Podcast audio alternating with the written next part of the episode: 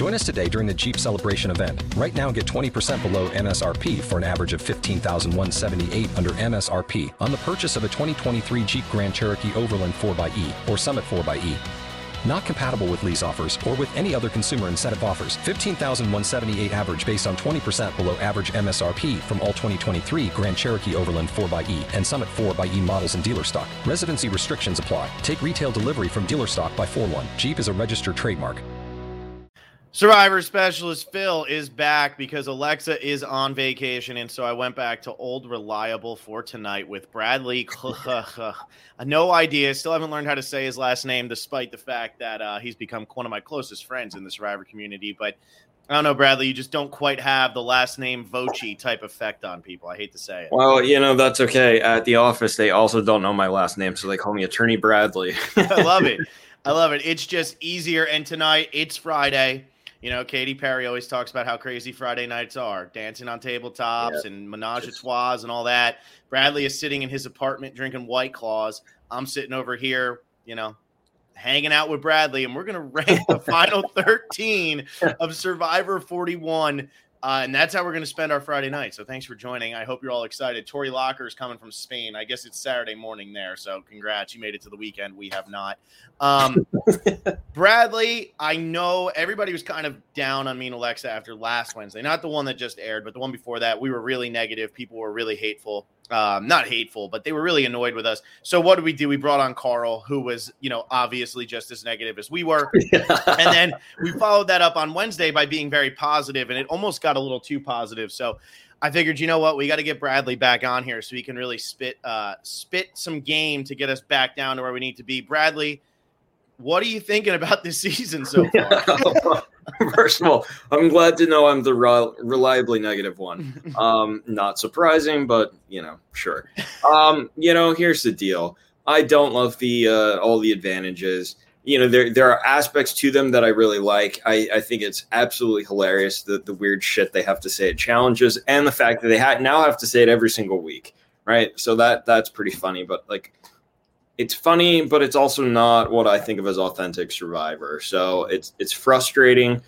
I think there are some changes you can make to to keep it fresh after so many years.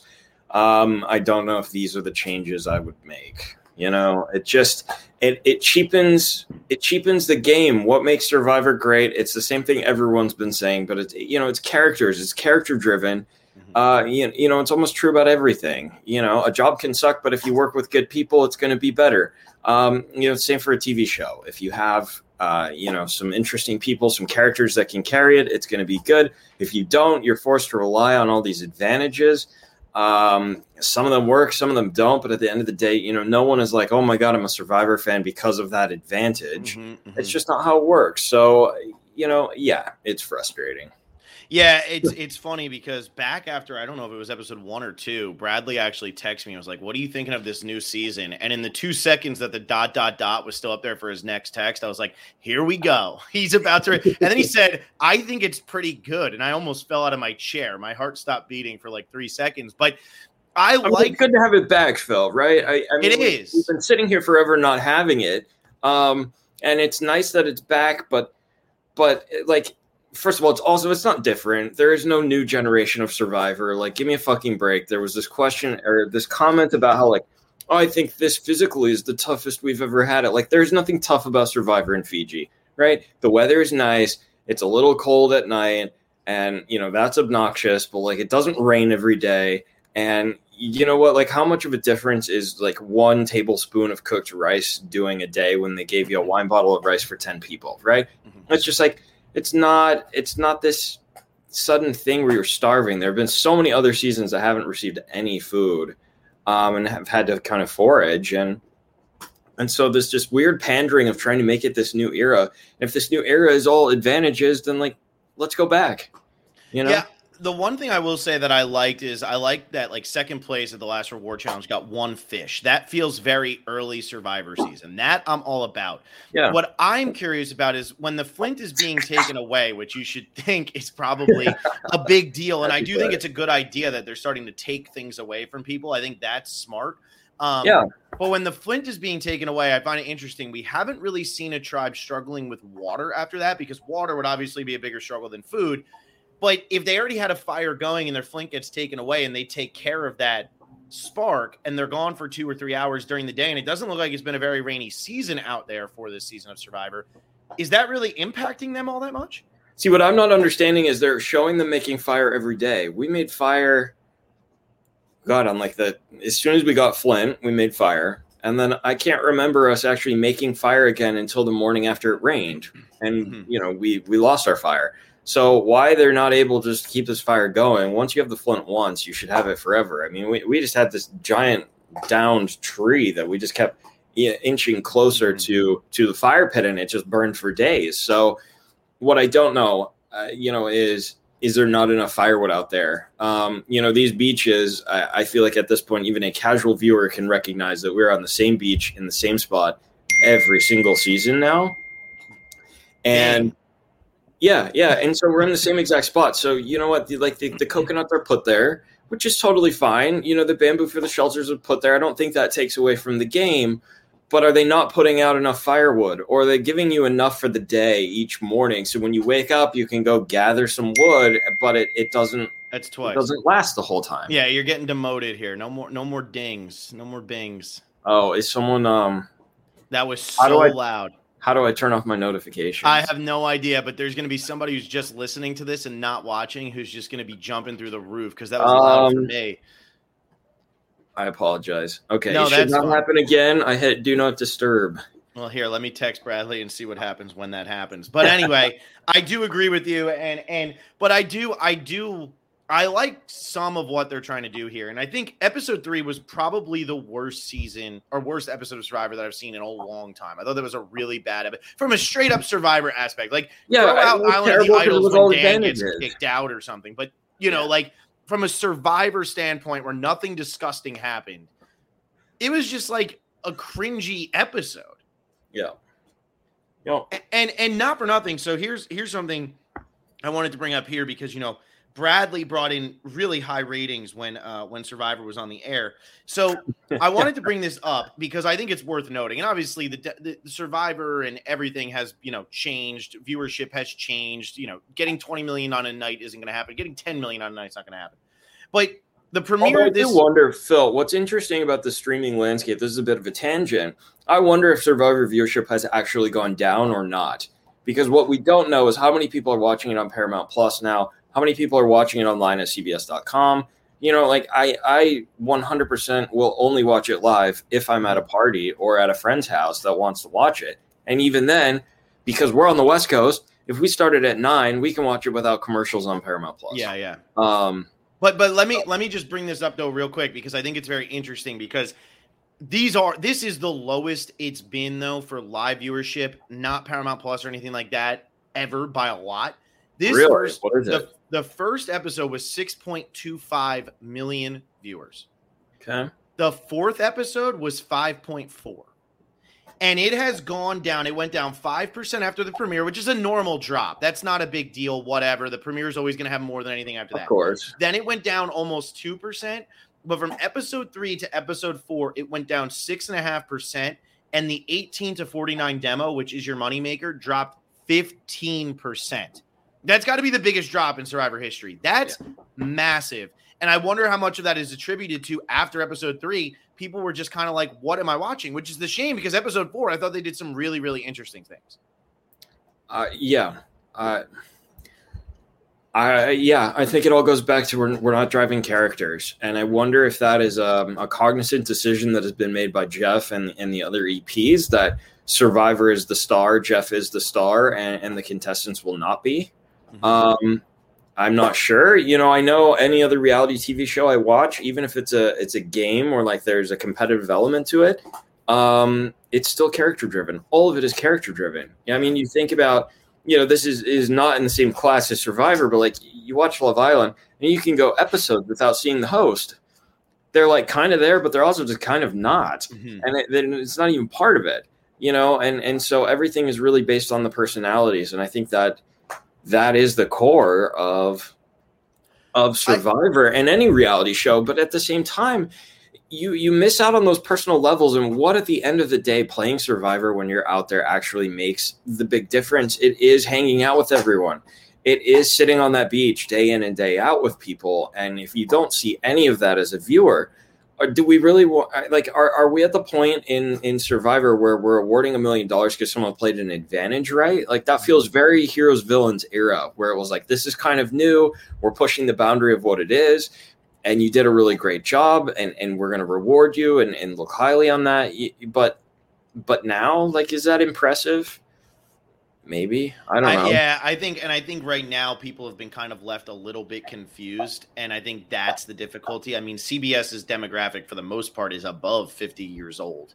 And yeah. and that's that's i mean and, and, not for nothing before i started doing this podcast survivor was very much something that i just looked forward to watching every thursday night or wednesday night whenever it was on mm-hmm. because it was hey now my mind is going to go blank for the next hour we're going to enjoy it and we're going to discuss it I almost feel like Survivors lost a bit of the water cooler talk aspect of it because it's become so much advantage, advantage, advantage. And I thought last week in episode four, they actually did a really good job of giving us character moments. I feel like I got yeah. to know Danny well. Deshawn yep. well. Shan is, I said on the last podcast, I said she's a 10 out of 10. I think she's a phenomenal casting decision. I think Yeah, she would be great. great on any season. And this season, she's carrying it.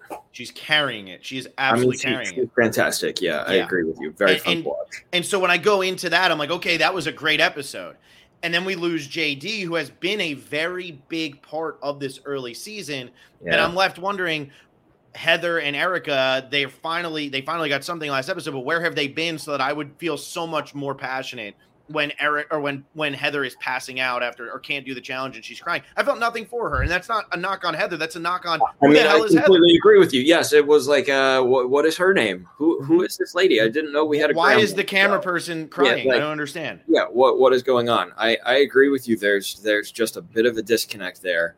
Um, even with Danny, when you know, in, in episode 4 mm-hmm. when he was, um, uh, you know, started talking uh, to Erika, and then he was talking to Sydney, and, and all this stuff. Like, it, it, took me a second to remember who in the world even is this person. Yeah. Um, you know, along with Erika. Um, yeah, we're we're just not seeing it. I mean, the, the the edit is always lopsided. That is absolutely nothing new. But when you have the advantages, it just eats up the screen time that you have available to develop these characters. Uh, you know, it's the same kind of thing with uh, the Ghost Island concept from my season, right? You you have to devote a good quarter or you know a, a fifth even of the episode to this thing. It really cuts out a lot of time to show anyone else, and you're just not seeing the dynamic. But the dynamic, the problem just is you don't see the dynamic, but the dynamic is what's going to give somebody the million mm-hmm, dollars. Mm-hmm. Now, they may be able to frame the story in a sense where it all makes sense. And if they can, that's great and, and that's all they have to do. But but having been out there, you know, the the socials of it, that's what matters. Like you're not sitting at Ponderosa as a jury member, you know, wondering like what kind of brilliant move the person is going to make, or or tallying those up. It's like you know, did I did I like sitting around the fire with this person? Were they an asshole? You, you know, it's it's not it's not like remember back on day five when they you know got this actual disadvantage and they mm-hmm, overcame and whatever you know? Well and and and it's something now that the the players themselves have they can't keep track of it. It was a lot different back in you know guatemala. If gary hogeboom makes it to the final people are going to be like he played the idol. And that's how he got here. Mm-hmm. you're going to be able to follow that like now there's so many things like i remember after episode two or three or whatever it was i was like who doesn't have a vote who does have a you shouldn't be struggling with that you yeah. know what i mean that's where my biggest complaint is. i mean to from. be honest with you i'm still struggling when they the when the three one from each tribe goes off and they can risk their vote or steal the mm-hmm, vote or whatever mm-hmm. they do protect it i still don't understand uh, like i know enough to know that like if everyone steals they don't they yeah. lose their vote but like beyond that like when when they went looking for a tarp or something i have no idea what the tarp is. It just it's it's growing too complicated. And i think the problem was like i you know i can remember back to being a kid when we first got immunity hidden immunity idols. It was the coolest thing ever and i was dying for more of them right? But it's just like it's like having a bowl of candy. Mm-hmm. of course you're going to be dying to have more of it but if you eat the whole goddamn bowl yeah you know, then you're gonna have a stomach ache, and then it's no good, and then you're not wanting more candy. And then if Mhm. they keep plying you with candy, you're like, no. At some point, you got to tap out. It's just too much, and and then no piece of candy is special. You know, it's, it's the same thing with these advantages. When when you've got three every single episode, it's it's just it's too much. And I- I'll make it more adult for you. It, it's it's literally you know everybody has their one night on vodka or tequila or whatever it is where you say I'm never drinking that again because you had too much, even though you enjoyed it the whole time. And Survivor's drunk right now. Like I really do. I think Survivor is a little drunk. And and how do we get them to say you know what? Let's sober up here and let's let's let's not drink the vodka because the vodka right now is the is the idols. Let's let's maybe like try try something different that's not going to make you unconscious. How about that? I also like you, you can find 20 interesting people. Mhm. You know, you you may have to I, I think the trouble is we we've had a lot of really great recruits, but we've had even more really terrible recruits in survivor casting history. And maybe we're looking in the wrong place. But like there are interesting people out there without fail, these reality shows you've never heard of get these nut jobs that make for good TV over and over and over again. Like Survivor can do this. Um, I, you know, I think someone like JD, who who was a big fan, turns out to be a really interesting character because he's just a disaster and all over the place, and and he like half knows what he's doing is a train wreck, while the other half he he's just completely oblivious to what he's doing, and it makes for really good TV. But as a general rule, I don't, you know, even as someone that went on the show as a big fan, I don't know that the super fans actually make very interesting TV. Mhm. I just don't love when it's all just becomes a board game. It's not Ye- fun to watch. It's, I mean, I guess there are people that watch like poker on TV, so maybe it's okay. You know, maybe some people find it interesting, but like, it's just not compelling to me. I, I just could give way less fucks about, you know, how you play this advantage or who you tell than, you know, what what is your story and how are you bonding with these people and who's not getting along with who. It's just, we lose this critical human element and once you've lost that you've lost the soul of the show i think I I totally agree because at the end of the day, back when the show was first getting its feet, you know, back when back when everything was just getting started, people fell in love with Rudy and Yeah. Colby and Wigglesworth and Colleen and and everybody wanted to hate Jerri. We were watching I watched Scary Movie 2 last night. And there is a reference to thank you for getting rid of that god awful bitch. Hey guys, Jerri welcome to. Forward. What was that noise? oh boy i'm, I'm just having a lot of trouble working this technology over Nice. Well, well. Anyway, they say this this awful bitch Jerri, and I'm sitting there and I'm like, that's how much a part of the social zeitgeist it was. That in one of the most popular comedies of that era, they're mentioning Survivor, and even though we've all grown to love Jerri, at the time that was how everybody felt, and she was mentioned in Scary Movie. No one is going to get that reference anymore. But it was Right. mentioned in Scary Movie too because that's how big it was. But we fell in love with that, not oh, they want immunity. Like nobody cared.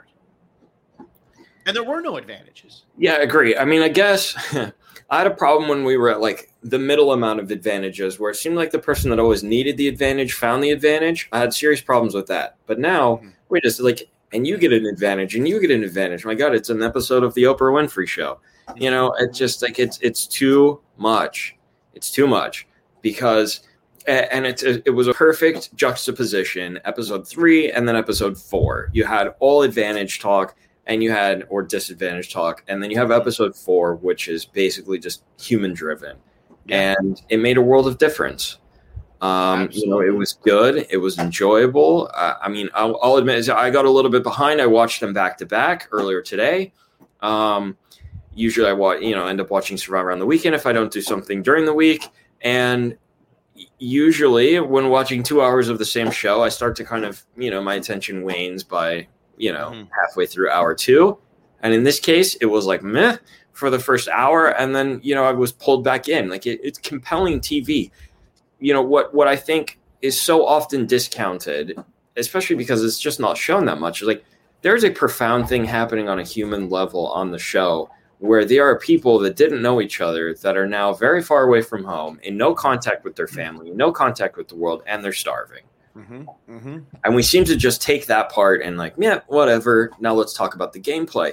And like that, that's that in a lot of ways is the very compelling part of the show like with me sitting here you know it's been i think what four years since i filmed the show like that's the part that sticks with me it's mm-hmm. not the gameplay it's you know when when i think back to it, it it's it's the survival element and that's the part that had the bigger impact on like me as a person and me as life or you know in my life and you know it just we we lose so much of that and we don't appreciate that enough and and i think if we can bring the character focus back, yeah, we get more of what drew people in in the first place. Well, and now, so so we'll get into these rankings very shortly here. And if Kellen slash Brendan slash Will want to get out of the chat, you know that's got to be who it is, right? That's one of those three. It's either Kellen, Br- Brendan, or Will. It's got to be one of them. Who's are we who's talking about the I Heart Bradley? I Heart Bradley. It's got to be.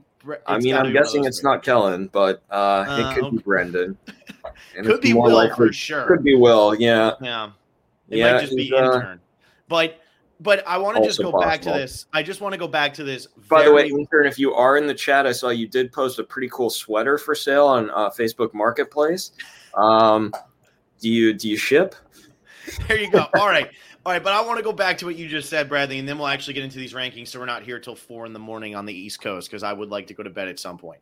But I think what's interesting about what Survivor's doing right now is there was such a focus on look at who we're casting. We're casting a diverse cast. We're casting a lot more gay people. We're casting a lot more uh, black people. We're casting like it was very focused on we are going to make this more diverse rather than just a bunch of white men and white women playing Survivor. That was that was a big thing that they were talking about.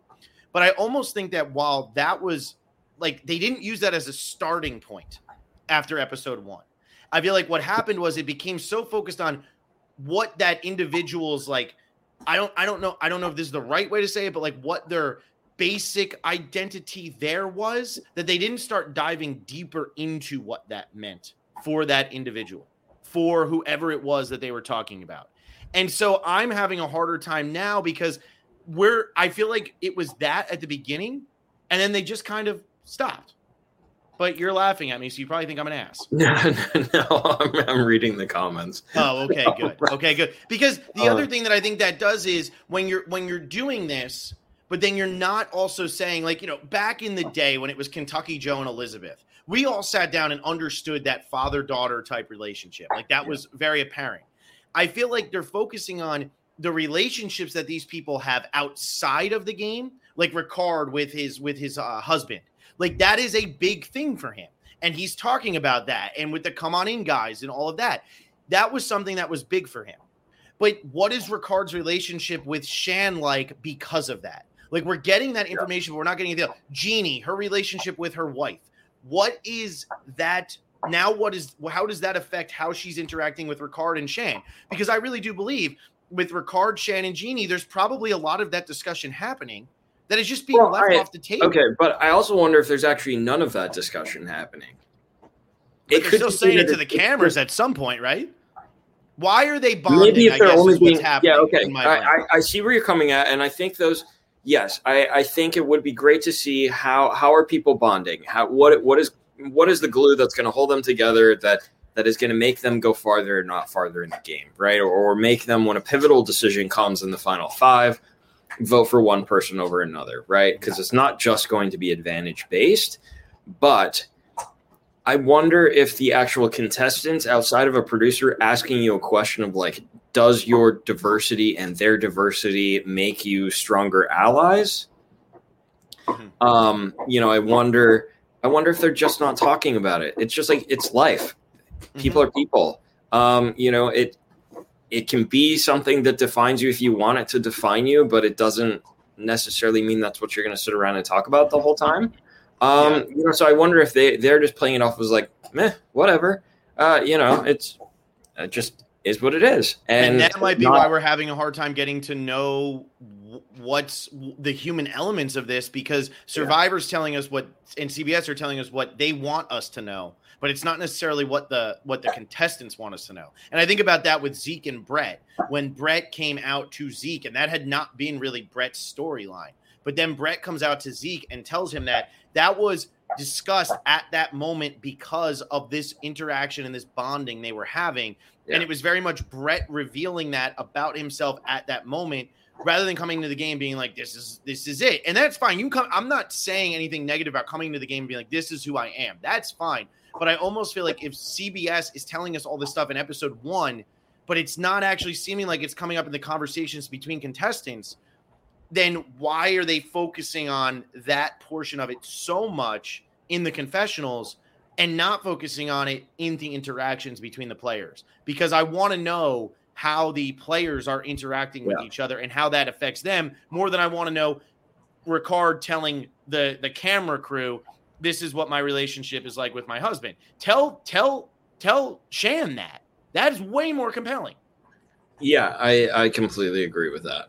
Yep, I, I think that seems fine. I, I you know even even take take the diversity element of it, the cast out of it. I still want to know how's everyone Absolutely. interacting. Absolutely. Um, but yeah, with that in there, I, I agree with you.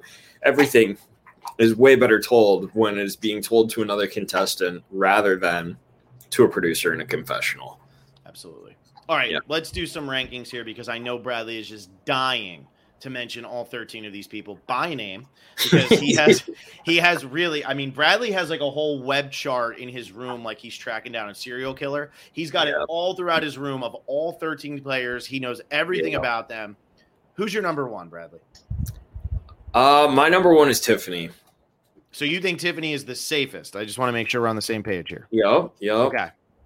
I do. Um, I think she's the safest because she's been a bit of a train wreck and yet also hasn't really gotten that close to going home. And she does seem to be ingratiating herself into the yellow tribe. Can we just call them by colors? I, you know, Yeah, there's no way I'm at this point, I think we're just going down like the Fijian alphabet for tribe names. um, yeah, I, you know, I think she's integrating herself into that, and it has become a cohesive bunch. You've seen it. Uh, uh, that's funny. There's a meme of me saying cohesive bunch uh, that my friends send me sometimes uh, to make fun of me. Um, nice. Well, you just said it rate- again, so well done. yeah, uh, on accident. So, so at any rate, yeah, I think I think she's ingratiated herself into that tribe a little bit, um, and it's working, right? She she is traditionally the obvious pre-merge person, Mhm. and you know she seems to be doing okay. So I, you know, I like her as number one. I think her prospects to go far are good. I think you know at the end it's always easier to give the million bucks to like a teacher. Um, And you know, not that I like where I went to undergrad, but she is wearing a Michigan State hat on occasion, which is very intriguing because she's not from Michigan, I don't think. Um, Oh, she's from New York. yeah, right. So I, w- I would love to know more about that. Uh, so if Tiffany's consuming this content, which hopefully she's not for her own sanity, consuming any content, no offense to the specialist, um, yeah, hit me up. I would love to know why she has a Michigan State hat. All right, there you go. I have Danny at number one uh, because I think that if any word gets out regarding Yeah. the the challenge throw attempt, it's very much going to be thrown on Deshawn. Because Deshawn told Sydney, because Erika told Deshawn, and then Deshawn wanted to throw the challenge to get rid of Erika. I feel like Deshawn's in more trouble there. I feel like Danny, even though he got to narrate that scene, which I will say I really liked, even though I Yeah. hate when people give confessionals in challenges, I think it's so corny, but I think it worked here. I think Danny is like up here, and I think Deshawn would get Yeah. would get hit there rather than him. So I have Danny at number one. I don't think there's any chance he goes home if. Yeah. No, I I think that's fair because that's who I have as number two. There you go. Well, well, I also want to mention Alexa had Heather at number one, so she did put these in already. So, but okay, so Oh, what are you liking you. about Danny then? Yeah, it's too bad uh, Alexa couldn't join us because she's in a sauna in Finland. Is that where she is? See, I haven't looked at anything. So, Yep, yep. She's uh, she's in a sauna, Lay Z, am I right? which does sound right? lovely, but Yeah, it does. It does. We're not in a sauna. Although I do live in South very Florida, hot here I'm in essentially, I'm Yep. essentially in a so kind of. Yeah. Yeah, basically. What What do you like about Danny though? I, you know, it's a bit of what you touched on, even going a little broader than than with this throwing the challenge or trying to throw the challenge. Um, you know, you have Erika coming to Danny, and then you also have Sydney coming to Danny, and you have Deshawn coming to Danny. I mean, he's kind of the center of the spoke of the wheel, Mhm, you know, mhm. and and that can blow up in some circumstances, but there's nothing to lead us to suggest that Sydney and Erika and and Deshawn are on having their own conversations. I'm sure they are, whether they apply to the game or not. I don't think they do because we haven't seen them. Um, you know, they're they're certainly not the important ones. So I just don't see that being at the center right now and kind of blowing up for him. Although they haven't been to tribal council, right? Blue hasn't. No, they still have not gone. Yeah, so it's a little tricky, right? You don't actually know where anything sits until you go, and so that could work to his disadvantage. But at the same time, they they have bigger numbers than anyone else, so his chances of going home are, are lower just because of the numbers, but also because everyone's coming to him. So he's going to be in the position where everyone thinks he's on their side, and I don't think they're smart enough to suss out that maybe he's apparently on everyone's side. well, know? and so and and I do find. Fun. I do find it interesting with that blue tribe because they have been they have not gone to a tribal, but we have heard about nine thousand times, like or nine thousand different names. Like it just keeps bouncing around. There's been all these different scenarios. Naseer, Sydney, Deshawn or Danny. Like Deshawn and Danny are looking for idols. Let's get rid of them. Naseer, um, all of that stuff people's names keep getting thrown. We're going to throw a challenge now to get rid of Erika, even though I didn't even know Erika was on this season until this week. Like everybody's name's been thrown around except for Heather's so far. Everybody else's name has been mentioned in a way of being voted out except for Heather. But I find it interesting that we're seeing so much of that, despite that they haven't gone home. And you're looking at um, a, like what is that what is that telling us about what's going to happen when they do finally go to a tribal or when they hit the merge? Are they just going to be a chaotic tribe who can't yeah. like get together at all? That's yeah, where i'm uh, having a hard time. yeah i have i've no spoilers on the season. And that's my, my like good. viewer take of this is that the winners in the long term like powerhouse characters are not on the blue tribe I think there's something to be said for having to go through the wringer early in the game.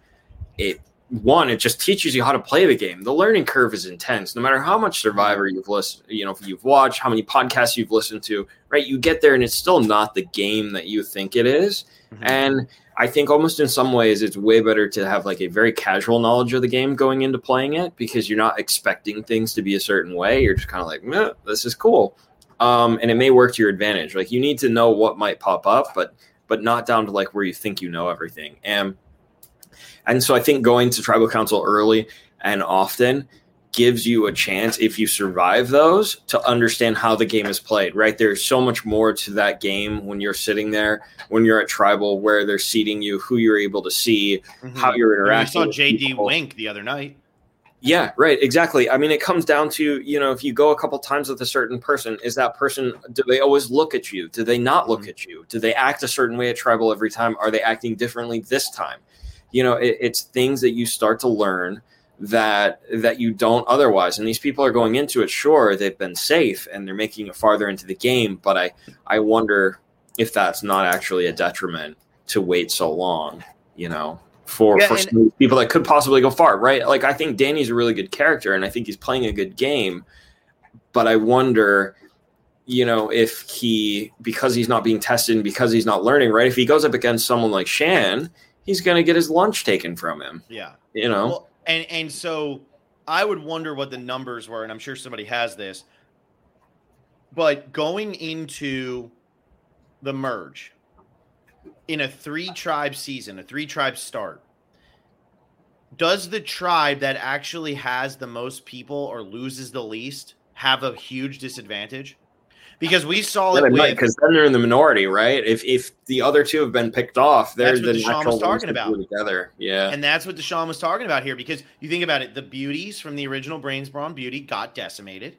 The the uh the what is it? The Yellow Tribe or whatever from from or the yellow and the red tribe they both did really well but the yellow tribe yes yeah, Skupin and and lisa went to final four but they or the final three but they didn't win. And we saw Artis go out really early on and things like that. Um i would almost wonder what that looks like. I know Michele wins and her tribe really didn't go to any tribals at all in the pre-merge. Like there is something to be said for that. Winning all the time is a good thing if you're going to go home. Winning all the time isn't necessarily a good thing if you have the ability to keep surviving the votes I don't think you should ever throw a challenge in Survivor, but maybe you sit out the wrong people in a, in a challenge in Survivor. That's a yeah. big difference. I mean, yeah, having been the victim of a, a thrown challenge, were you now? I guess sometimes it works, but uh, in general, I think if I were or in the position to decide whether or not to throw it, uh, yeah, it's, it's always a no. I, I, you know, especially here's what I'll say: with there being so many advantages, Mm-hmm. you never know what in the world might pop up the next day. And You're so gonna it's throw a a whole lot easier if you just don't have to go. They're going to go do the shot in the dark after you throw a challenge, and there's nothing you can do about it. Yeah. Yeah. That's too much. That's too much. Yeah. So I agree with you. I think it's weird, but I, I do agree. I don't think the winner is going to come from blue No. unless it's Sydney. I think that's the only one I could see winning from blue, no. but she's not going to win. But that's the only one I could see winning from blue. Um, It's just, just not. because- they're not going to give her a million dollars. She grew up in Beverly Hills. She goes to law school. She played. You know, she was a college athlete, and she's amazing, wonderful levels of delusional. I, I mean, I really, really enjoy watching her. I mean, she makes me look like I was grounded. It's I don't know if I'd go that far. I mean, she's crazy in a in a really really fun way. I, I don't mean that as not a compliment. You know, um, yeah, she I she's not going to win. She's not gonna win, but I don't think anybody She's else. will. entertaining. I hope she lasts a edits and while. everything, Naseer, Danny, Deshawn, I'm not seeing it. Heather, Erika, I'm not seeing it. Sydney's the only one I could see it from an editing perspective, and I still don't think she's gonna win. Yeah, So- I mean, I'm with you. I really, really don't think the win. Like, if I just had to guess based on the edit, right? Like, Shan is going to make it close and not not quite get there, and you, you know that's why I think Tiffany. That's what part of the reason why I put her at number one. I think she's fine next week, but I think in terms of longevity as a character, um, you know, she's she's got it. She has what she needs, right? No one feels threatened by her, Mhm, but at mhm. the same time, she's she's with it. But So I want to throw this up real quick and then I'll move on. Andy Vogel, a majority try produced the winner in All Stars, Cagayan, Worlds Apart, Kaôh Rōng, and only didn't in Philippines and Heroes, Healers, Hustlers. However, Yeah. what I find interesting here is that in Worlds Apart, Mike only won because he went on the immunity run. So his his alliance did get decimated, yeah, as we saw there. Cagayan, actually, it was the beauties though who went into the merge with more people. Like they had the most people going into the merge because it was only Bryce who had been voted out. So even though even though the that's so that one's off because uh, that one's not right. All stars is 100 percent right, unless I'm missing something there with um with Cagayan. But then Yeah. in Kaôh Rōng, Michele was also like her tribe. Nick was the first one to go, and then and then you saw like people from her tribe go down. So I don't know. I I think that it actually is a disadvantage. Yes, I think it's a disadvantage. You know, something I did think of though, right, is even if you go into the merge with the numbers, which I think is a disadvantage, and you're going to get picked off more, or you're more likely to get From a get three picked off. tribe start, not from a true tribe, not from a two tribe start. Yeah, yeah, yeah, yeah. But anyway, right? You come in, you come into the merge with a majority, and even if that that is a disadvantage, I agree with you. But here's where it could possibly work as an advantage: if one of you is able to scrape your way to the final three, you have a bigger voting block of the jury. Yes. So it, like it either is really terrible and you all get run out of town, but if like just one of you can hang on, you're way more likely to vote with the person Mhm. that you started the game with. I mean, Yeah. there's a camaraderie, right? Because it's still you're thinking in a very tribal sense. Uh, which, by the way, how many how many seasons are we away from getting rid of tribes? Because if we can't say guys, I don't understand how we're still saying tribes. Uh, I agree we- that we should just be at the- road. we shouldn't even be Um, there. We should just be playing one world every season. But whatever, go ahead. we should just have color, uh, like the yellow group. Yeah, um, yeah, the yellow, yeah, the yellow six. That's Mm, yeah, the yellow six, the yellow That's it. five. Yeah, yeah, it would work. It would make it easy. Then they wouldn't have to uh, paint the blocks every season a, a slightly different color. Yes, there. Alex Alexis was voted out. I totally forgot about that. So it was four four four four. So it's still even there, but not a dominant tribe. So I guess in the more dominant Sure. ones that happens. But all right, my number two. Um, I am going to go with Shan. I don't think Shan goes home, even though that tribe is super super small.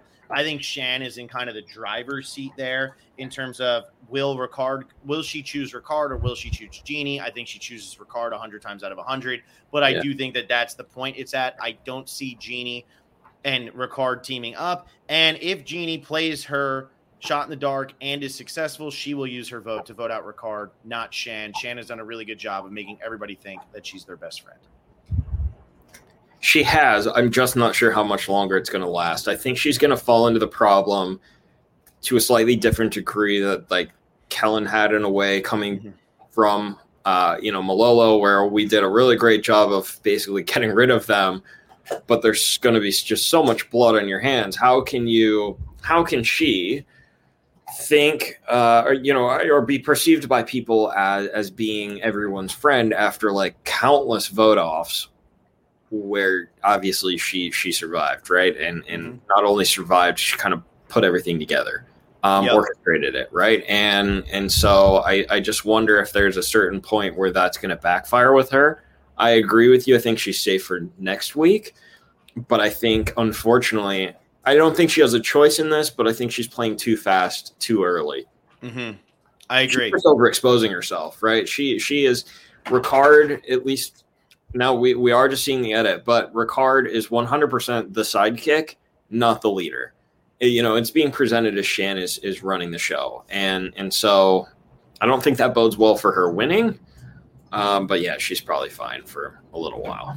Oh yeah, this is a good point too. You can't vote if Genie Genie can't vote if she plays or die, and then who would vote who out? That's a good point, but I don't care because I can't follow it all. Not for nothing. Jeff being the star of this season, if that's what they wanted, they should use him more like a Phil Keoghan type thing, where it's like this is exactly how this will work so that I know exactly because I can't keep track of it. All. Yeah, I, I agree with you. Anyway, yeah, right. it, it feels like it's a half baked attempt to make Jeff the actual star of the show.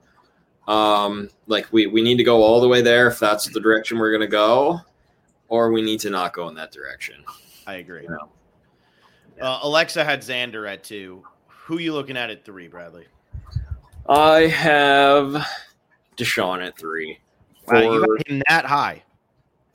Yeah, for for basically similar reasons as I have Danny. I think I don't. I, I, think when push comes to shove, you're gonna have Danny, Deshawn, and Sydney as a as a bunch, and I think you have Erika and Naseer. Right? There's only five people on that tribe, isn't there?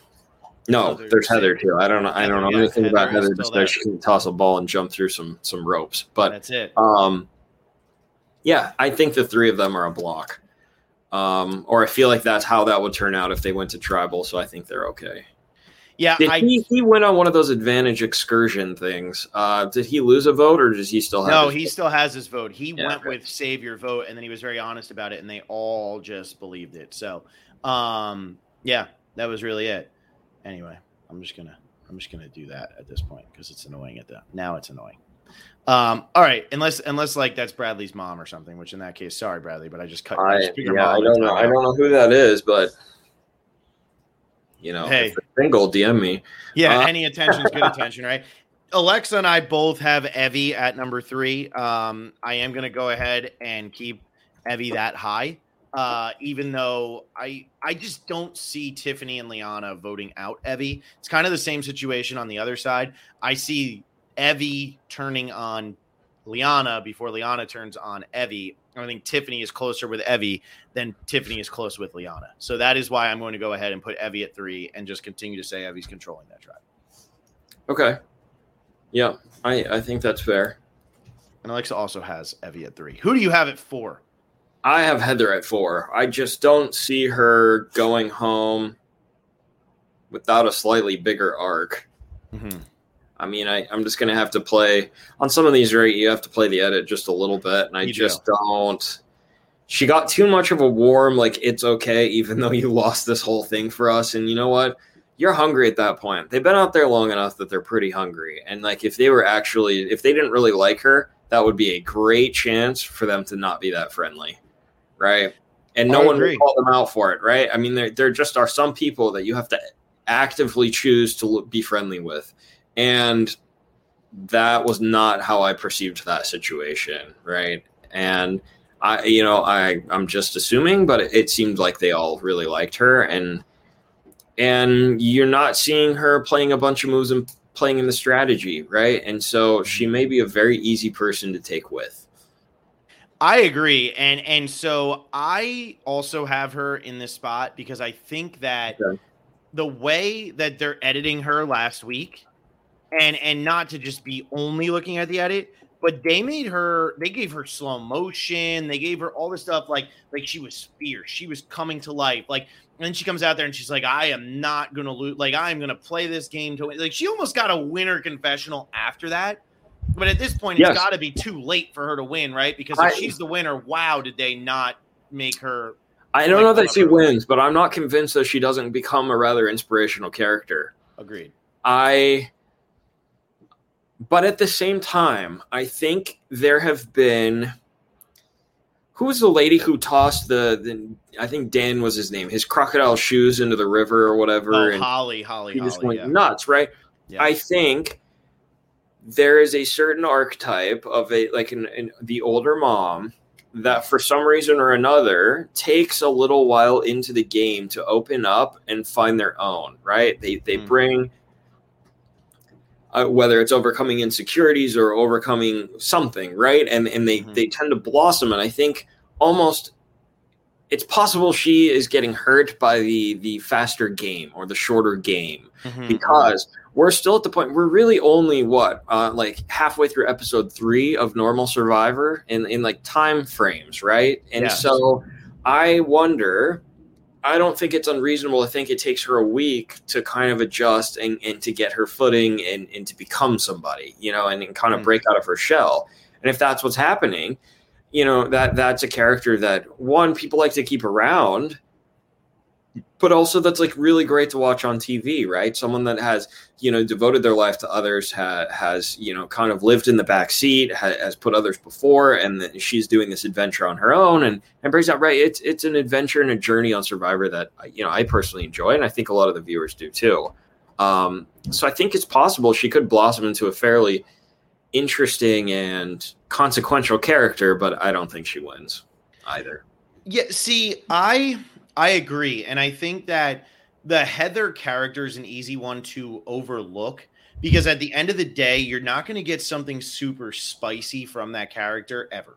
Like you're really just not. The older mom character who like takes the back seat and all that, the Monica Culpepper, the, the Denise kind of, but like even Denise isn't super spicy. Like there's nothing there where you're like, like you're gonna get somebody either going crazy or making some like real cutthroat, like brutal move or something like that. I mean, Like- either either they go crazy or they they break down because they're you know kind of a failure and they're worried about failing or whatever. I mean, Yes, yes, yes, yes. And and it's like because yeah, How it goes. Holly does have a mental breakdown in that season for sure. But also like Holly then bounces back, and then Holly, as she gets better at the game, becomes less interesting, in my opinion. It's a cool arc, but she's not like I'm not like, oh god, I gotta watch Holly Hoffman play Survivor again. So I feel like the Heather character is an easy one to overlook early on, especially when you have massive characters going home early, like JD and like Brad, who are just sucking up so much. yeah. screen Brad. Brad was a loss. I loved. I thought Brad was great. I mean, he's a nut job. but he's he's the perfect kind of survivor nut job. Like that's what you want on Survivor. He he is the person who is sitting home and has been sitting at home in the middle of America watching for the last twenty some years, and gave it a shot, and that's what we like to see, right? We should have more of that. Agreed. Frank, Agreed. You know, I liked it. I agree with you. I, I thought it But- was good. But uh, Alexa has Sydney at four, which I think is pretty high for for, for Sydney. But what do I know? Alexa's beating me right now by nine Oh, points. So. Who do you have at five? Uh, well, oh shit, I've got two fours. Well, you can't you can't do that, Bradley. So I've already set Heather as my four, so I'm gonna have to move the other person to five. Wow. Oh, now my numbers are all off. I hope they don't get offended by this. It's okay. I'm, I'm missing a ten. nice, nice, nice. uh, okay, so we're gonna go with uh, uh, Shan Okay. at five. Um,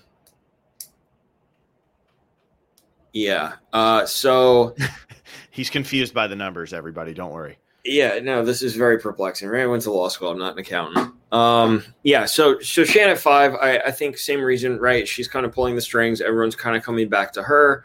It it works for a little while. I don't think it works forever. Um, I find her immensely interesting and entertaining on the show. Mhm. Uh, you know, I'm worried a little bit for like what she preaches on a Sunday. I'd be very interested to find out. That might be like one of the only ways you'll get my ass to church um, but like Def would try once. Um, but uh, yeah, I, I think she's really good. I think she's the standout star of the show uh, right now, um, and she's she's having to do a lot of voting out, which is why I don't think she's going to win. But I she's agree. also doing a brilliant job doing all the voting out. I just think, unfortunately for her, it's part of it's the luck of the game, and uh, you know, when when you have to play too fast too early, sometimes you have no choice. It's what you have to do to survive, but it kind of hurts you down the road, and I think that's what's going to happen to her. I agree. I, I said last week after praising her and saying how much I loved her and how I think she's a great character and all that stuff, I'm like, she's going to get seventh or eighth place. Like, she's just locked into seventh or eighth place Yeah. just because of the circumstance. Like, it's not her fault. The circumstance is just she's not in a good spot because her numbers are dwindling. And yeah, if you can get to a great, like, twosome like Denise and Malcolm, then you can run it. But I don't know if Ricard is the right person to have for that. No, I, I think he's too shifty. I, I would literally just going to say the exact. He's going to stab her in the back without a second's thought, as he should, yep, right? yep. As a gameplay move, but I don't know that she's going to stab him in the back without a second's thought. Yep. I yeah, I mean, I think she's playing the hand she was dealt brilliantly, doing a Although, yeah, we did see her stab uh, JD pretty good. Nah, I don't think she liked JD. I, I mean, he he was always he he was never part of the Ricard Shan like two, right? It's Yeah, it- yeah, you know, it, Well- there there was a core there, and he wasn't a part of it. You know, I. I, I think like a similar situation would have been right, like on Malolo and Ghost Island. Uh, you know, you had Kellen and myself, and like we were very close with Sebastian, and I was close with Dez, and and uh, you know, Kellen was close with Chelsea, but like n- none of them were were the other, you know, Mhm. or the the two of us, right? got it. No, that makes sense. That that's just how I read it, but um, Well, I'm going to put my five as Xander, um, the man with no vote, who I keep putting really, really high, even though he has no vote. Okay. I just feel like I just feel like he's not going to go home. I do feel like this would be a good time for the other members of his tribe to vote him out because the merge is coming. But I also I am totally convinced after that previously on Survivor and like them doing that and getting the slow motion cutbacks and they sucked and now they're good. I'm convinced the four of them are all making the merge. I'm just Mhm. convinced at this point they're all going to make the merge. We're going to see one person from Green go home or or Blue if this is the last episode, and then we'll end up seeing um, what happens when the merge hits. But I think at latest they would merge at 11. I don't think they would go all the way to 10. I don't think that the Yase tribe is going to lose the next two uh, immunity challenges. I I agree with you. I think they've had way too much exposure for those characters not to go farther, right? Mhm. Liana is by far the most purple one of that yellow tribe, and she is not purple. Exactly. You know, Exactly. um, yeah, I think I think Xander's doing a good job. I think from a character and entertainment standpoint, like he's as interesting as a person you as, as you want a person to be in normal life, right? Like if you work with Xander, he's he's a cool dude, right? Like he, he's fun to get drinks with, fun to get dinner with, always good to chat with in the office and all fun. But like when it, it's reality TV, right? Like it's way more fun if you're batshit crazy. We're like super mhm. interesting, and I think he's not quite that. So I think he's doing a good job, but I actually think he's like relatively boring. Like if you were to bring Xander back on a season of like actual survivor personalities, he gets overshadowed. I, I'm actually surprised at how normal he is. I did not think that that was going to be the case at all with him. So Yeah. I, I do find him to be very normal on this season, and I kind of I kind of agree with you. Not boring, but definitely not what I was expecting from him at all. Yeah, he seems very competent, but so level-headed, like to a personality fault. Mhm, mhm. No, that's Yeah. true. He's uh he's a fellow cross countryer with you. He Phil. is. He is. I want to know his PR because I he ran in Florida where everything's flat, so it's probably good, but it shouldn't be. You know, it's one of those. Um, but anyway, Alexa put Shan at number five to go along with you, Bradley, and she put Danny at six. Who do you have at six? Uh, well, that was my five, but I have Ricard at five, uh, six. You have Ricard at six, who was five and is now having to be six. Yep. So just not buying that Ricard or Shan is gonna that Genie's gonna be able to pull anything on them, and she'll No, you know what? I was very excited for Genie coming into this season. Um, I love the Genie archetype. Mhm. Um, you know, it's it's a bit Elaine. Um, I mean, we've we've had it a million times at this point because there's been so many seasons. But you know, it's it's always one over and over that for the most part I really really enjoy. Um, just because I don't interact with those people in in you know my daily West Los Angeles life, and so it's it's like a breath of fresh air and a a fun kind of dose of culture, right? Mhm. Um, and she just shows not a whole lot of aptitude for playing the game of Survivor, unfortunately. Um, and she seems like mm, interesting adjacent, we'll say, because she's like not boring, but she's you know she she doesn't make you want to sit down with a bag of popcorn. I you know uh, Genie to me only got cast because we had a COVID nineteen pandemic, and I mean that because she's a grocery grocery store worker or grocery clerk or whatever it is. And I can't say grocery today. I don't know why, but whatever it is, she is. They wanted that on Survivor because grocery store workers had never been more present than during the COVID pandemic because they were all over the news and what are they Yeah. doing and they have to work and blah, blah. And I feel like that's why she got cast.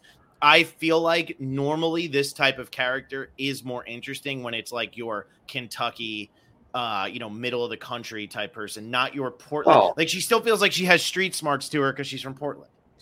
Yes, I mean I'll, I'll I'll analogize this to right. Like you can you can turn on you turn on Love Island UK. I love it. You're dude. like- now we're going Love Island UK. Yeah, yeah. So you turn on Love Island UK and you're like, well, this is interesting. Like the people are are pretty and and but they talk really fun. It doesn't matter that they're ignorant fools Mhm. because they talk cool.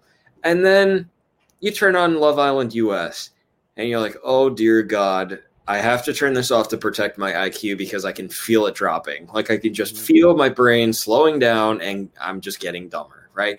And it's kind of the same way. Like you you you watch these people that that live in rural areas. This is super elitist, but like you you watch these people This is this like is what Bradley does, though. You got to remember. Yeah, everybody. I know. this is what and you know like but she's from portland it's the west coast She, like she she talks normal she interacts with people that have like i don't know been on an airplane before and you know it's just not as compelling of television She's- yeah, as someone that like Ralph rolled Kiser. out in a holler Yeah, she's not Ralph Kiser. She's not Elaine Stott. She's honestly not Brad. I mean, Brad was the more interesting version Yes. of what Genie's character normally is. yes yeah I- yeah i agree Yeah, I'm not buying it either. I have Deshawn at number six, though. I'm also not buying that Deshawn's going to go home. Yeah in the think- comments someone says that xander isn't boring they think they're uh, that he's relatable and all i have to say is i would imagine then that person making the comment is rather boring You asked for sorry, JPP Productions. I can't protect you from Bradley. That's just you know that's just he's starting to get he's like three claws deep right now. So you guys got to get ready here. Uh, you guys, I apologize. Sorry, but anyway, we're going here. So we're, I have the Deshawn at six. I'm with you. I'm not buying that. I think that honestly, uh, who'd you have at five uh, I had I'm trying to Xander at five. I had Xander at five. okay I had Xander at five, but I'm going to Deshawn at six because Okay. uh, I just feel like he's safe. He's going to be with Danny. I think Danny and Sydney and Deshawn are going to work together. I really do think Erika's probably on the bottom here, but if she tries to flip anything, it's going to be on Sydney or Naseer. So I'm going to go ahead. I'll put Deshawn at number six and feel pretty good about his chances of making it to emerge. And I think he's actually he's starting to show some life here. I'm starting to I'm starting to enjoy Deshawn a lot more now. Yeah, I agree with you. Yeah, it was good. It, it was a good moment, right? Heather failing was a good moment for Heather and for Deshawn. Mm-hmm, Yeah, he Um, got to show. and I, I also just appreciated his like trying to not be athletic while just being athletic Mhm. um, in the challenge. That was also kind of funny. And, you know, he's like, I'm not swimming very fast, and then somehow they still made it to the beach way way ahead and Evvie is swimming the wrong way. it was an amazing moment. Like poor Evvie, but um, uh, yeah, yeah, I agree with you. I had um, let's see, I had Sydney at six. no, No. you had Ricard at six, and you and I both have Sydney at seven. Yes, you're right. Sorry, I'm getting confused by my having to scratch out numbers here. I, I hear you, but I I also have Sydney at seven. I think that Sydney. Um, I don't know. I feel like I feel like she's still in a better spot than Erika and Naseer. I do. I feel like she's had her pulse on that tribe, her finger on the pulse of that tribe, and I think that her confessional last episode was so Tyson. And I don't know if she got hate or not on the internet, but it was such a Tyson confessional. And you know that person is always set up for like an early merge, getting their head chopped off because they just don't see it coming. That's right. Yeah, you, d- you don't say, Phil. What's the, oh, that's true. You kind of went out pre-merge, huh? Mm, Mm, mm. you know, yeah. Well, you were playing A plus Survivor. She's only playing A minus Yeah. Survivor. That's the difference. no, she's playing A plus confessionals. She is. Um, yeah, she she's interesting. I, I would love to meet Sydney in real life, um, just to see what she's actually like. Uh, Mhm. Whether this is the version or if like this is turning it on for TV or, or what it, exactly it is. Um, but but it's it's highly entertaining, and I think she's in a pretty good spot. I don't think I don't think she's going home um, right now. Yeah, I agree with you, but you Alexa know. had Deshawn at seven, and then her and I both have Ricard at number eight. So yeah, I have Ricard at eight. I still think he's in a good spot, but there's three people left on his tribe. And if Genie is able to succeed in playing the shot in the dark, well, then Ricard and Shan, I guess, are making fire against each other. And Shan's been pulling out so many bags or so many tricks from her bag that I feel like Shan would end up beating Ricard if that were to happen. Also, first of all, how in the world does she convince someone to give them their advantage and be like, "Sorry, I'm going to keep this right beautiful, now. like beautiful." It's just some level of bullshit. Like I think it it almost in a way, right? She had the balls to ask, mm-hmm. if we're allowed to say that. Um, she did though. You're right. Yeah, You're yeah, she did. But but like JD, dude, what the fuck were you doing? Yeah, I know. I feel you bad know, for him. I feel bad just, for him. I mean, That's he, a big mess up. Yeah, he got played like a you know a fiddle at a chuck wagon dinner show. You know, he just like he didn't have a chance. Um, yeah, it. He was he was fun to watch, but holy cow dude was a mess. You you texted me today and you said you said you know with the with the being a super fan. It hurts you know and he he got kind of woken up. I think he came into it yeah. with a certain expectation and it went a different route than what his super fandom was allowing him to see. Yeah i i think it's a prime example of it being a hobble you know being a mm-hmm. super fan. When you come in and you've listened to so many hours of podcasts and you you've watched every season every single episode you go in and you expect the game to be a certain way. And the game that appears on tv and the game you play in real life are very different. Of course what appears on tv is a part of what happened in real life but there are so many other things going on to throw you off the trail. I think you can be lulled into this feeling of the complexity is only the the episode deep and it's mm-hmm. not. There's 10 other layers of it. You know on a personal note like for jd i feel really terrible for him because like i you know I now four years later, you know, for the most part, 99% of the time, only think about the good memories of having been on the show. But like, it's devastating to go on the show as a fan, as someone that's been watching since they were a little kid. You never imagine when you're sitting on the couch and you're nine years old that when you're on Survivor someday, like you, you're going to get voted off before the merge, or like you're not going to do great, and you're not going to win immunity, and you know all these things, right? You you always just expect in your mind that you're going to you're gonna win you're gonna take names you're gonna be a total boss and then like mm-hmm. when it doesn't work it's devastating and so i feel bad for him because i would have to assume whether he'll honestly answer the question or not if someone were to ask but like i would assume like watching survivor well i can guarantee it'll never be the same for him mm-hmm, mm-hmm. and i would also be willing to bet a lot of the time he will no longer watch survivor Mm-hmm. Um, it's just it's a lot. There's a lot of emotions behind it, and I think there's even more when you go in as such a big fan and then you don't do as well as you would have liked.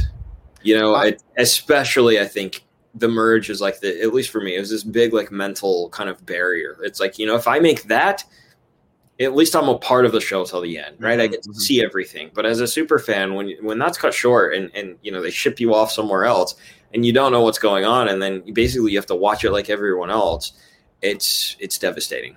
Yeah, it, it's really quite awful. So I, I feel for him on that note. Yeah, I mean, I think JD. I think the fan reaction to him has actually been pretty positive, though. I will say that. I know. I know even though there was there was a lot of like, oh, he's you know he's just an idiot or why is he doing this, blah blah blah. I do feel that people have been more sensitive towards him than they certainly were towards you. Maybe because you were edited like a villain and he was edited kind of like wide eyed. So hopefully yeah, that'll help. He also got edited process. a bit like a kid too, right? Yes, I mean, yes. you're you're going to go easier on him. We could have been the, we probably were about the same age when we played. I don't know how old he is, but, but yeah, his, his, edit was entirely different from a different vantage point mm-hmm, mm-hmm. Uh, of being a fan, which which is you know totally great. But uh, and and to Mr. James Lim in the comments, I will agree with you. There's nothing quite like Australia 2017, uh, and wouldn't trade that for the world now. But at the time, as James, traded James you, I would have traded. I would have traded all of them to anyone. oh man! Well, who do you have at eight? Then we both had Ricard. Who do you got? I have Evvie at eight. Um, I think she's playing a good game. I think to a slightly lesser degree, but similar degree to Shan. Um, she's been having to play pretty hard pretty early, um, but at the same time, she's been skillful enough to to make it out. Um, while also apparently being terrible at challenges. Mhm. Um, Swimming the wrong way. It didn't hurt her. I mean, who knows if she actually was, but it was pretty funny to see on TV. hmm hmm It looked like it for sure. That Yeah, Evvie was going that way and facing the wrong way, and everybody else was facing the shore. So I I believe Yeah. yeah, no, I you know so so yeah, I I think Evvie's doing a, a good job for sure. Um, I don't think she wins, um, but I, I enjoy I enjoy Evvie as a character. So Alexa has Liana at nine. I'm gonna go and put Tiffany at nine. Um, I I I don't have Tiffany at number one like Bradley does here, but I do think that Tiffany's got Okay, a full blown redemption arc coming right now. why why don't you think Tiffany is safe? My reason for thinking that Tiffany isn't safe is just because of how small the numbers are on that tribe in terms of how many people are voting. That's what makes me the most concerned for Tiffany is that if Evvie decides to stick with Liana and say Xander can't vote anyway, let's just keep him, then Tiffany goes home. But I still think that Tiffany is safer than Liana because I do think it's starting to get so close to merge time that Evvie might be looking to use Xander as a shield, as somebody who could win challenges, and Tiffany as somebody she can drag to the end if she's able to do it as a number. That's how I think that Evvie is starting to think about this game.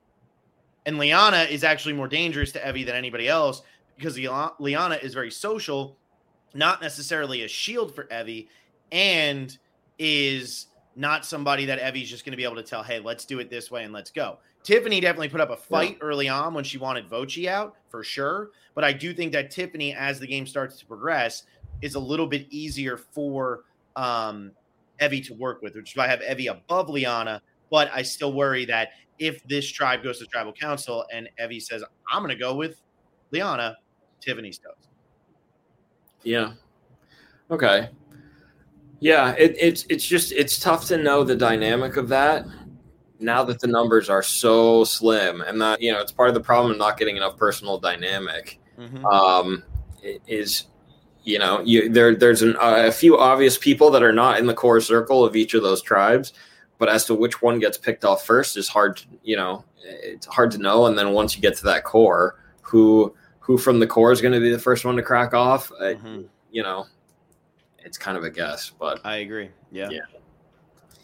All right, where we going? Who who do you have at what is that? That's number nine. Who do you have? yep, I have Xander at number nine. Um, I think he is slightly less safe than Evvie, um, for a, you know a few different reasons. One, he's the lone young dude on the Yellow Tribe. Uh, I think it's never good in Survivor to stick out or stand out in any way, and Mhm. he just does in that one. Um, I think also as the game progresses, you have to start wondering, you know, how big of a threat people are. Mhm. And, you know, he's proven himself to be smart, level headed, uh, you know, and good at challenges. And and so I think he's, he's probably going to be safe, but I also don't know, you know. It's, yeah, I think he's like, he's on the borderline where it's like it would mildly surprise me if he got voted out next week. But but your it- jaw wouldn't be on the floor. No, yeah, I, mean, agree. he- He's like one of those transition people, right? There, there's a most of the people we've talked about this far. It's like, wow, I, you know, that would be that would be a blindside to me, not just in in in the game of Survivor, but just like as a viewer, I would be blindsided. Like, wow, I didn't didn't think that was going to happen, and and he's kind of like a yeah, okay, I I could see it, I could see it not happening, you know. Mhm. Um, and then you know the people after him, it just really wouldn't wouldn't really shock me. I agree. Yeah, I have Liana. I have Liana here. Uh, so I have Okay. Liana at ten. So one spot after. As do I. Yeah. Yeah, and I just feel like I feel like that's the person who goes from that tribe because now they're getting closer to merge. And like I said, I just think she's more dangerous to Evvie or Evvie than than anybody else. Um, so that's why I have Liana there. But I also think Yellow has the best chance of not losing, and that's why my bottom three is Genie, Erika, and Naseer, not in that order. But that's why I have one player from green and two from blue because at this point, I just feel like Genie's obvious. I feel like Erika's obvious, but I also feel like Naseer was thrown in there enough that he's pretty obvious too. Yes, I agree with you. I mean, th- those are the three I have at the end as well. Um, yeah. I mean, I have Naseer, and then I have Erika, and then I have Genie. Um, y- yeah, I mean, they're they're just they're they're clearly on the outs, all of them. They haven't proven themselves to be very good survivor players, um, being being strategic masterminds or or being able to read the room very well. Um, and it just wouldn't surprise me if they went home, honestly. Yeah. you know, I, I think Liana, uh, you know, just a word about Liana, since I also had her at 10. Um, I think she's doing a good job. I think she's being a little tentative, which she has to be, but I think she's being tentative because she's second guessing herself, not because she knows she needs to be tentative. And I think that could end up hurting her.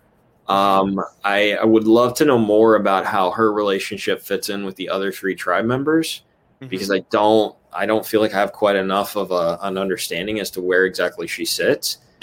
Um, and I would like to I, w- I would love to know that dynamic a little bit better, but I feel like it's one of those dynamics. If they all make it to the merge, we'll never know Mm-hmm. because they'll just kind of they'll they'll be a group and it, it Yeah. won't matter as much, right? I mean, I mean, they they seem like they're close enough that they make it far enough and they just won't turn on each other. It'll be other people that turn on them as a group, you know.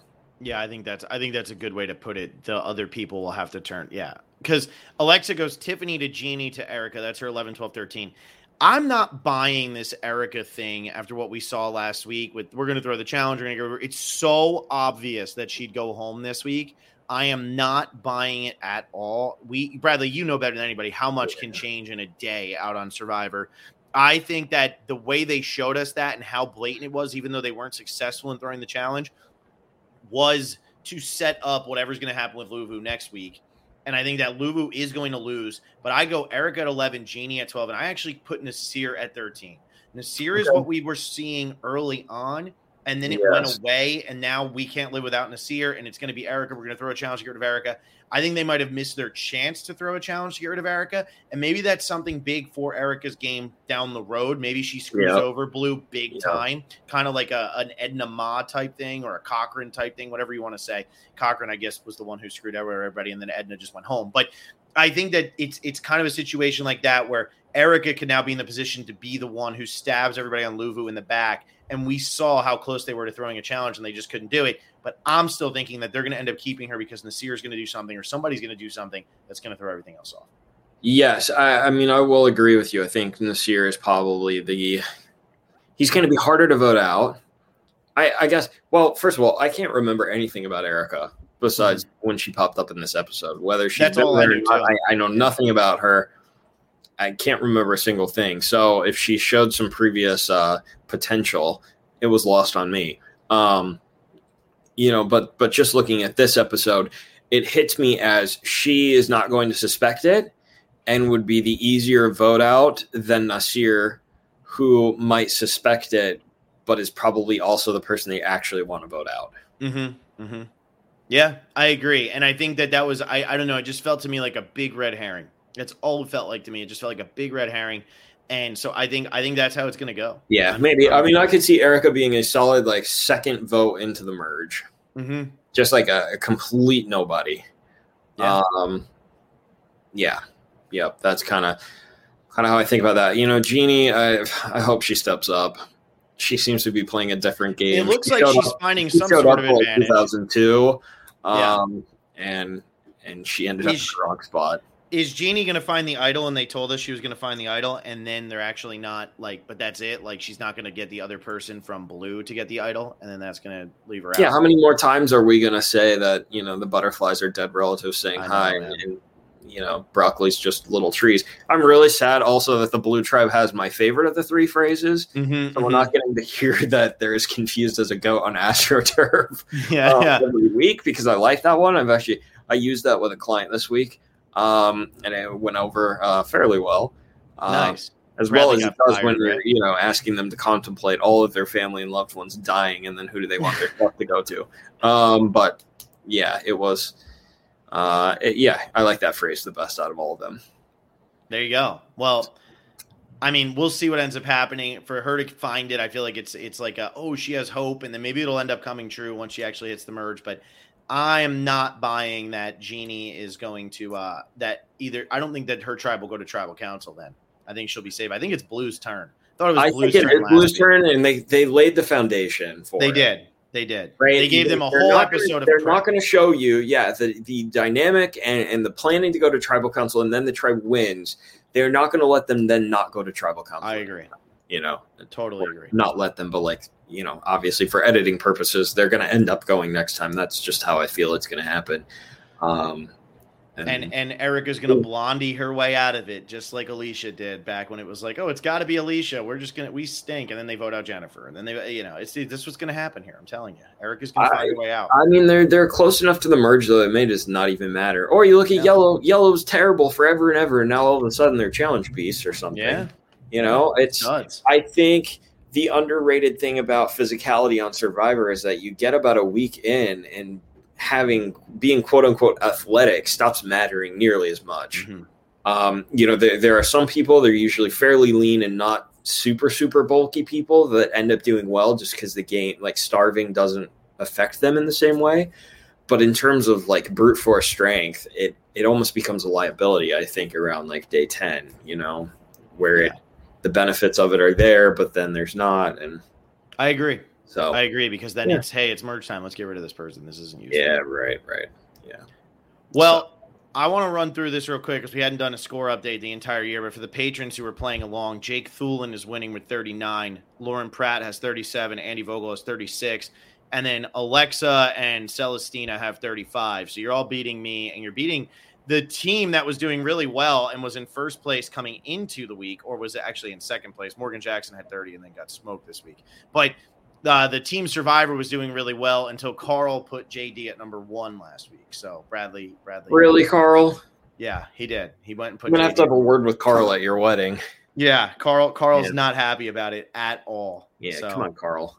I know. I Yeah, you killed it for us. Well, Killed it. hopefully I've hopefully I've recalibrated us. and Tiffany's toast. All right, Tiffany's gone. So, uh, any any any That would be any wise any wise words you want to throw at people here, Bradley, before before we get out of here? like about what? I mean, I can start figured. with don't ever become a lawyer. That shit's just stupid. um, I mean, you'll you'll make a ton of money, but that's about it. Give us your hope. Here, here you go. Give us your hope for what's going to happen uh, for this season. Who's your winner pick, and what do you hope's going to happen? My winner pick, you know, I would love it if Shan won, Mhm. just because I think the most compelling, best game playing person should win. But that's just not how it goes. No matter how hard Jeff tries to like make these stupid fucking twists at the end, so that person wins. It just it doesn't pan out that way. Um, uh, something I'm looking forward to. I think there's some some depth to Tiffany Mhm. and I look forward to hopefully getting to learn more about that and seeing that. I hope we get at least a few more episodes of Sydney just being a delusional law student because I can relate and I enjoy it. um, it you know, it's a it's a flavor uh, I do love, and um, otherwise, yeah. I mean, it's it's good to have Survivor back. It's you know, it's entertaining It's what it is. fun to have it back on Wednesday. You know, same bullshit, different people, I guess. Yeah, pretty much. words. Pretty much. It all just starts to blend together. Oh man. Well, on that hopeful note, uh, we'll be back on Wednesday. It's going to be Phil and intern. Alexa won't be back until Thursday, so it'll be Phil and intern on Wednesday. So if you weren't stoked about Phil and Bradley, you're going to be sure you're sure going to be stoked about that one. Um, that'll be right Yeah. after the episode because I actually don't have a game that night, so I will be there right at nine o'clock. And uh, for those of you who like mine and John's movie podcast, it is coming back. It's just next Wednesday because John's John is actually in America right now. So like, whoa, the Canadian has traveled south and he is at hockey games. Of course, that's what the Are they Canadian allowed to do that? I guess so. He's here. Otherwise, I, just blew we still up. had our wall up. No, I think I think he's good now. I don't know, but he flew, so I guess he went over the wall, so he's good. But Okay. uh, that's it. Uh, I'll see you guys on Wednesday. Become patrons, patreon.com backslash survivor specialist. And uh, yeah, I got to show these last time and it didn't work. And then my entire power went out in my entire complex. But look, I even have buffs. So those are the buffs that people are going to win. The yellow one was sold out. So two blues and a green. Um, that's it. Bradley, okay. thanks for joining. Thanks Thank for coming Phil. on. on Yeah, such for everyone notice. listening along, I hope you appreciated that Phil and I inadvertently wore the same uh, outfit for the Yeah, I have the exact same shirt. That one is definitely, definitely from Lucky Brand, right?